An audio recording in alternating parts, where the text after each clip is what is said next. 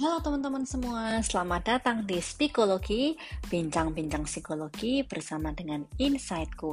Semoga setelah mendengar podcast hari ini, kamu bisa mendapatkan insightmu hari ini ya teman-teman. Selamat mendengarkan. Halo semuanya, kembali lagi di podcast Psikologi Bincang-Bincang seputar psikologi di episode kelima bersama aku, Safa, dan juga Kak Christine nih, founder dari uh, Insightku Psikologi dan juga psikolog di Insightku Psikologi. Nah, halo Kak, apa kabar nih Kak Christine? Hai Safa, baik-baik nih kabarnya. Kalau kamu sendiri kabarnya gimana? Aku juga baik nih Kak.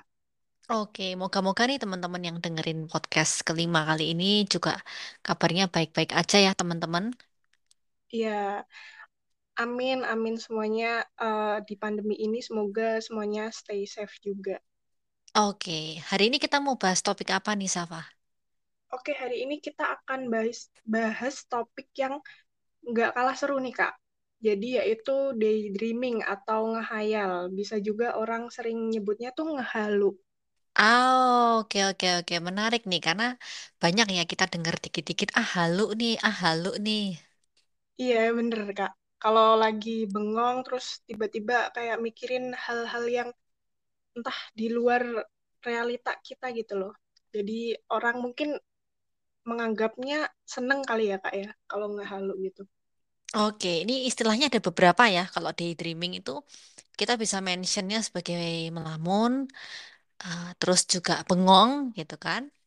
Ada Iya, juga bener. kalau bahasa fans gitu kan, bahasa fans adalah halu gitu ya. Padahal ini, tapi teman-teman beda ya antara halunya kita ngefans sama uh, halu yang istilah medis ya, halusinasi ini dua hal yang Berbeda berbeda ya. banget. Yes, betul. Kalau Safa sendiri nih, kamu punya nggak pengalaman terkait melamun atau kita bilang dengan daydreaming? Kalau di aku tuh kadang daydreaming kayak istirahat gitu loh kak di tengah aktivitas yang padat gitu. Jadi misal di tengah-tengah ngerjain tugas, tiba-tiba tuh capek, kayak butuh inspirasi gitu loh. Nah, itu aku kayak break bentar, terus lihat sekitar kamar tuh kayak bengong.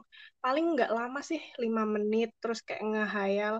Besok uh, jalan ke mana ya sama pacar, terus enaknya makan apa, makan di mana gitu. Terus kayak balik ke tugas jadi kayak lebih plong, terus fresh gitu, Kak. Terus kayak Ah, fokus lagi, fokus lagi gitu. Oh, oke oke oke. Jadi kamu di tengah-tengah ini ya aktivitas yang padat ya. Iya nih, Kak. Oke, kalau aku lagi tak inget-inget ya, aku tuh ada sih pengalaman ngelamun ya. Cuman mungkin bukan yang eh, aku rencanain kayak ngelamun di tengah-tengah kegiatan tuh enggak. Tapi misalnya aku lagi ngobrol sama pasanganku kan.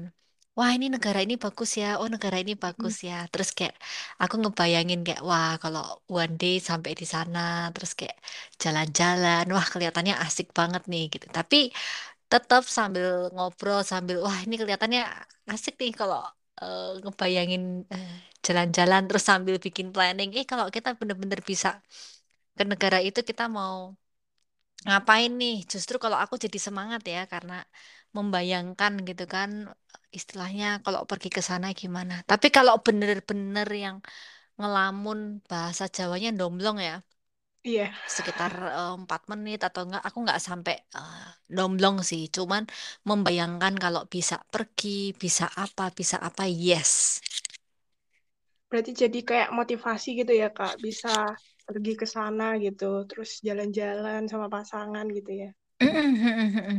Betul banget. Jadi kayak mungkin bentuk daydreaming tiap orang beda-beda kali ya. Nggak bisa Iya, disamain iya. yang eh, bener-bener harus kayak mulutnya terbuka gitu ya. Kalau kita Iya, bilang iya. ngowoh gitu ya harus Heeh. mulutnya terbuka terus kayak bener-bener ngelamun. Mungkin tiap orang be- bentuknya beda-beda nih. Nah, teman-teman, kalian pernah daydreaming yang seperti apa nih? Boleh banget dijawab di dalam hati ya.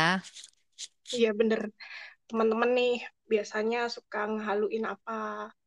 Coba dong eh, share-share gitu loh ke kita gitu. Oke, kalau nggak salah nih Syafa, kemarin kamu sempat survei nggak sih di Instagramnya Insightku? Bener banget nih, Kak. Aku sempat tanya-tanya nih sama Sobat Insightku juga. Soalnya aku agak kepo nih, kira-kira Sobat Insightku itu suka ngehalu tentang apa sih gitu loh. Mm-mm, mm. Terus terus gimana? Responnya apa dari teman-teman kamu? Boleh nih iya, bacain beberapa. aku dapat banyak banget respon nih. Eh, mungkin aku bacain beberapa kali ya, Kak ya. Boleh boleh. Ini ada beberapa jawaban yang sama mungkin aku jadi simpulkan. Nah, kebanyakan dari Sobat Insightku sering banget ngehaluin opa-opa Korea nih, Kak. Ah, kayak ngehaluin ketemu eh, anggotanya Big Bang gitu ya. Zaman Iya, aku Big Bang iya. nih. Kalau sekarang kan BTS, EXO gitu ya, Kak ya. Betul betul betul betul. Oke, jadi pada ngehaluinnya kalau bisa ke Korea kali ya, terus ketemu dengan Iya, mereka terus atau bisa ketemu. nonton konser ya. Iya, ada yang jalan-jalan nih bareng Babang Lee Min Ho katanya gitu. Oke. Oke, oke, nggak apa-apa. As long as bisa jadi semangat gitu kan. Terus Iya. apalagi Terus Safa yang lain? ada juga yang bagus nih, Kak. Jadi bilang, eh, halo, ntar eh, hidupnya sukses, terus bahagia, kayak gitu, settle di masa depan. Terus ada juga yang ngehalu buat mereka motivasi gitu, Kak, buat cerpen gitu. Jadi Hmm. katanya hmm, hmm, pakai eh, eh, teknik halu tingkat dewa katanya. Oke. Lalu tingkat dewa buat apa nih?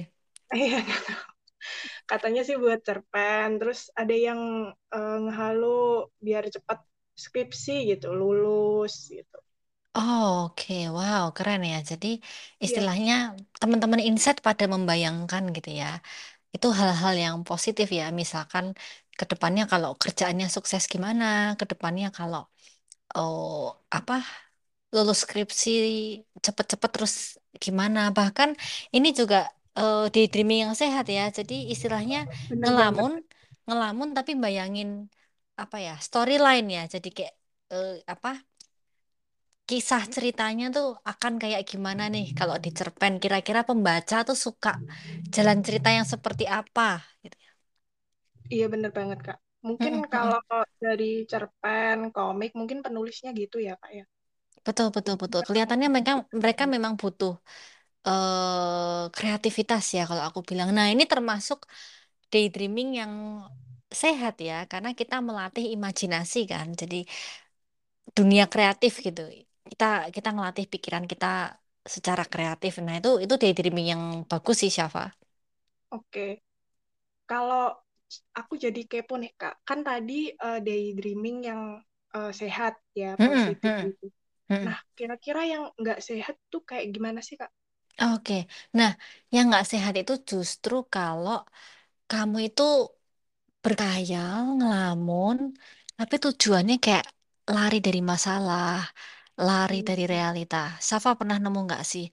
Ini mungkin eh, banyak ya aku temukan gitu. Jadi karena hidupnya berat banget, terus Iya, merasa iya, stuck, nggak ada jalan keluar, akhirnya ngebayangin kayak kalau aku punya hidup yang berbeda, kalau aku nggak lahir di keluarga ini, permasalahannya kan Oke. semakin ngebayangin kayak gitu, justru kayak jadinya overthinking kan, terlalu banyak apa ya, terlalu banyak hal-hal yang dipikirkan, sulit sulit untuk diwujudkan, dan jadinya kayak makin benci sama diri sendiri. Jadi kalau nggak sehat, malah nanti nyerempetnya ke overthinking sih, siapa?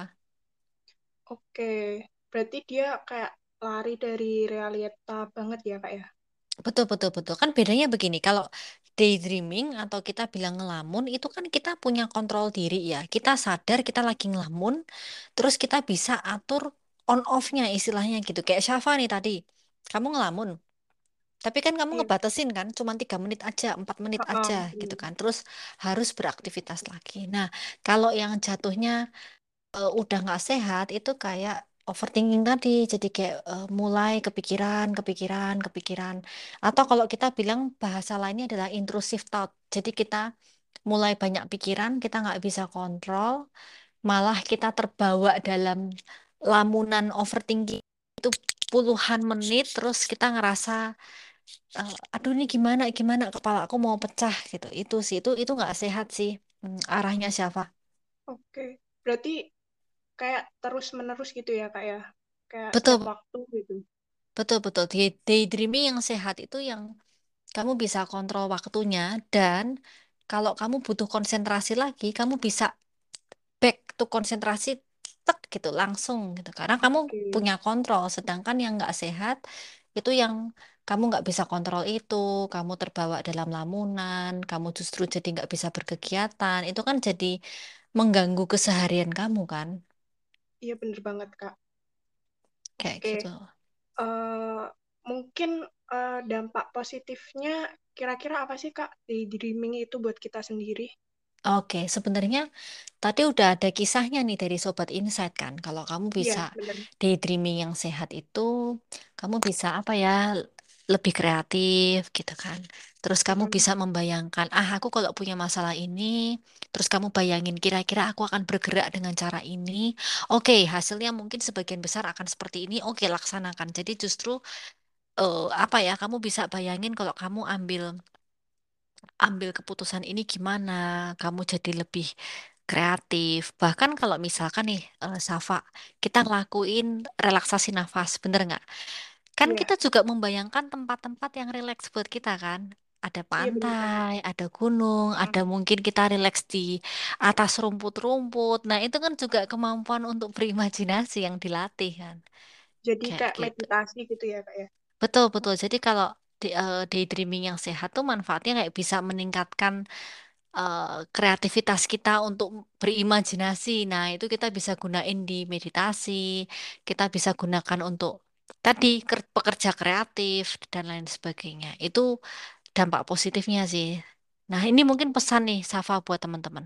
Kalau teman-teman sudah bukan lagi daydreaming, karena tadi kan kita mention ya, daydreaming Iya, itu kita bisa kontrol, daydreaming itu yang sehat nggak merusak justru meningkatkan kita punya kreativitas, meningkatkan kita punya mood happy, ya.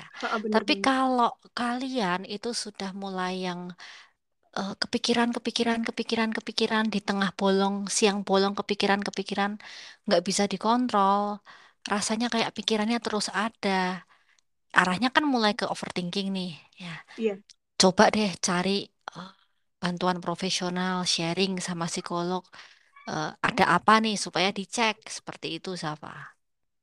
Oke, berarti teman-teman nih kalau misalnya eh pikirannya udah ke mana-mana itu bukan lagi daydreaming ya Kak ya. Jadi harus Mm-mm. segera stop, terus mungkin ada yang salah nih sama diri kita. Mungkin bisa coba cari ke tenaga profesional nih, kayak psikolog misalnya. Betul, betul, betul, betul. Karena daydreaming yang sehat itu tidak merusak keberfungsian kita ya. Iya benar banget. Kak.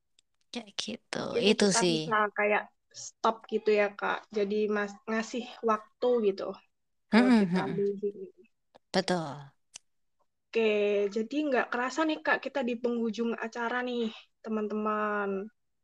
Eh, mungkin untuk Kak Christine nih pesan terakhirnya apa nih Kak buat Sobat Insightku gitu mengenai daydreaming tadi? Oke, kalau pesan-pesanku adalah eh, yuk kita tingkatin self awareness tentang diri sendiri gitu kan.